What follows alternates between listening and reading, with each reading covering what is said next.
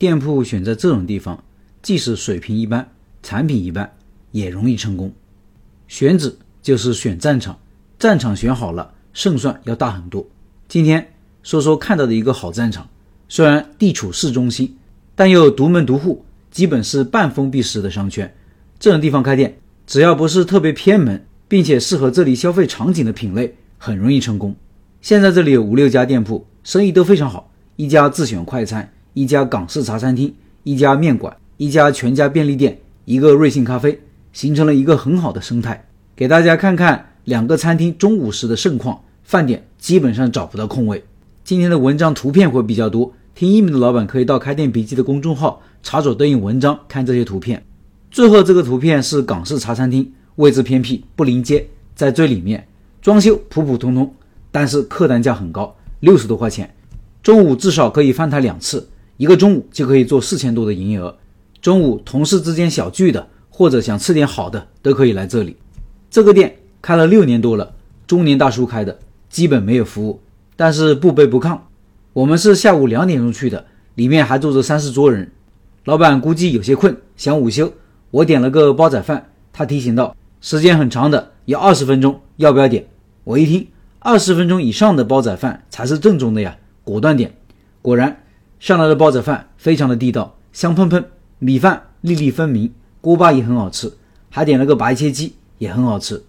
不过我看他家点评上的评价并不是很好，说服务员少啊，说服务态度差呀，说卫生不行啊，说有些菜品不好啊，等等等等。这说明了一点，他家只是某些人的菜。我还特意去看了一下他家外卖，月销九单，也就是说几乎没有，老板压根不想做外卖。就因为这些，我才注意起这个店，进而观察这个商圈，并不是很优秀、很出众，却能活六年之久，而且生意不错，靠的是什么呢？答案是商圈的选择，也就是我说的战场选得好。这里有三栋高楼，都是三十五层以上，一栋是写字楼，一栋是酒店，一栋是公寓，只有两栋楼下面有商铺，就开这五六家店，旁边是高架桥，背后是一个小区，把这三栋楼。和其他地方隔开了，形成了一个小商圈。这里上班的、住酒店的、住公寓的人，想要吃个饭，只能在楼下的这几家店选择。如果要去高架桥对面，要绕很远的路，红绿灯路口离得很远，来回要二十五分钟以上。中午吃饭时间宝贵，路上是不会花这么多时间的。所以，无论是快餐，还是茶餐厅，还是便利店或者咖啡，生意都很好。选址时，老板有点像地理先生。要看看这里的风水，要看看这里的财路。有些地方天然的地理屏障就决定了供求关系，就是店家们的最好的堡垒。这种商圈虽然不大，但是易守难攻。这种地方打仗好打。西安为啥能成为六朝古都？也主要是因为地理原因。西安地处关中平原的中心地带，东面和南面有黄河、太行山和秦岭构筑的天然的屏障。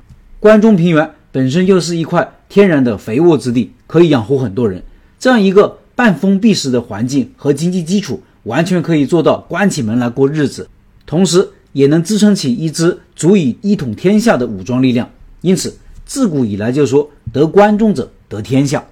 一个城市里也有很多这样的地方，你看着它身处闹市，但是又自成一体，独立成一个小商圈，店铺就这么多，供应就这么多，一方店铺养一方人，各种屏障。对这里的人来说可能不是很方便，但是却是这里商家的天然护城河。决策时也很简单，就是看看店铺数量和这里的人口数量以及人群结构，很容易判断出这里的供求关系。最后给大家看看旁边快餐店的文案，我觉得很有视觉冲击力，也给人非常专业的感觉，各位可以拿去用。这几个图片我放公众号文章里了，听音频的老板可以到开店笔记的公众号查找对应文章看这些图片。